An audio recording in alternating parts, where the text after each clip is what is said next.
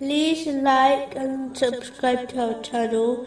Leave your questions and feedback in the comments section. Enjoy the video. Continuing from the last podcast, which was discussing chapter 22, verse 44. And Moses was denied. So I prolonged enjoyment for the disbelievers. Then I seized them, and how terrible was my reproach.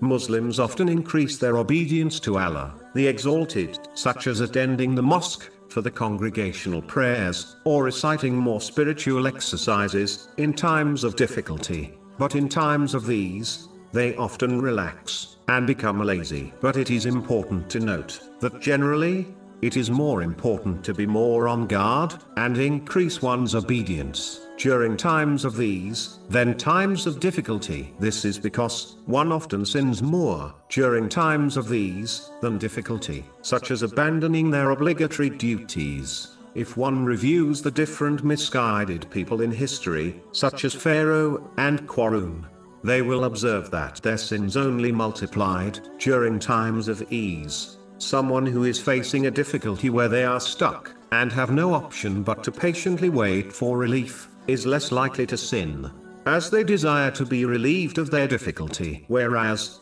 a person experiencing times of these will be in a better position to enjoy and overindulge in worldly things, which often leads to sins. For example, a person facing poverty is less likely to sin, as many sins require wealth, whereas a wealthy person is in an easier position to commit those sins, such as purchasing alcohol or drugs. Therefore, Muslims should take note of this and ensure they maintain or even increase their obedience during times of these so that they do not fall into sins and disobedience. In addition, the one who is obedient to Allah, the Exalted, by fulfilling His commands, and refraining from His prohibitions, during times of these, will gain the support of Allah, the Exalted, during their times of difficulty, which will aid them to overcome them, successfully.